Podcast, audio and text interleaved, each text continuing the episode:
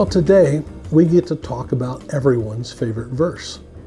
Ephesians chapter 21, chapter 5, verse 21 to 33. I'm not going to take the time to read it all. You can do that later.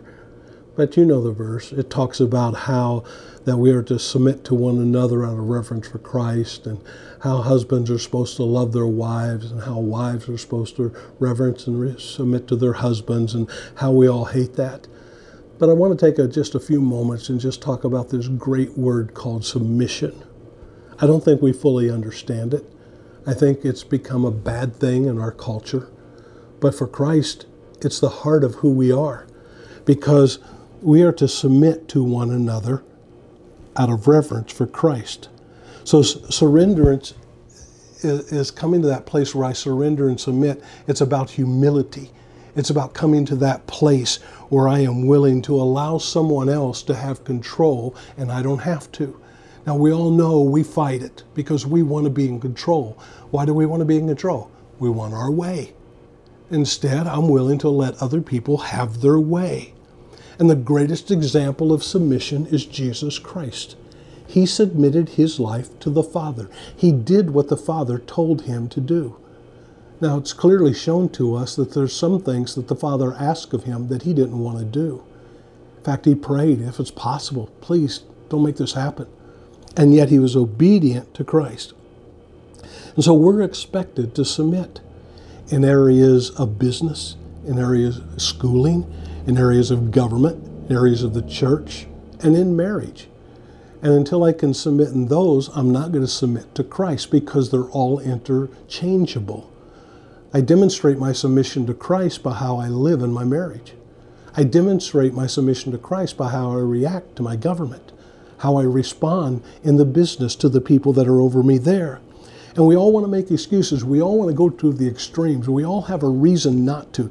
Well, I did this once and somebody will walk over me, and it's just a sign of weakness.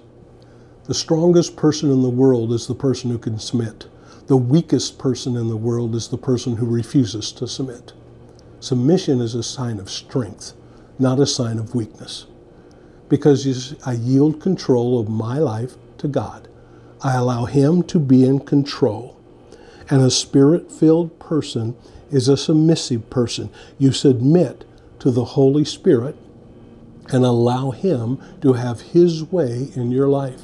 And the real reason we have problems with submission in marriages and in governments and in business is because we have real problems with submission to God.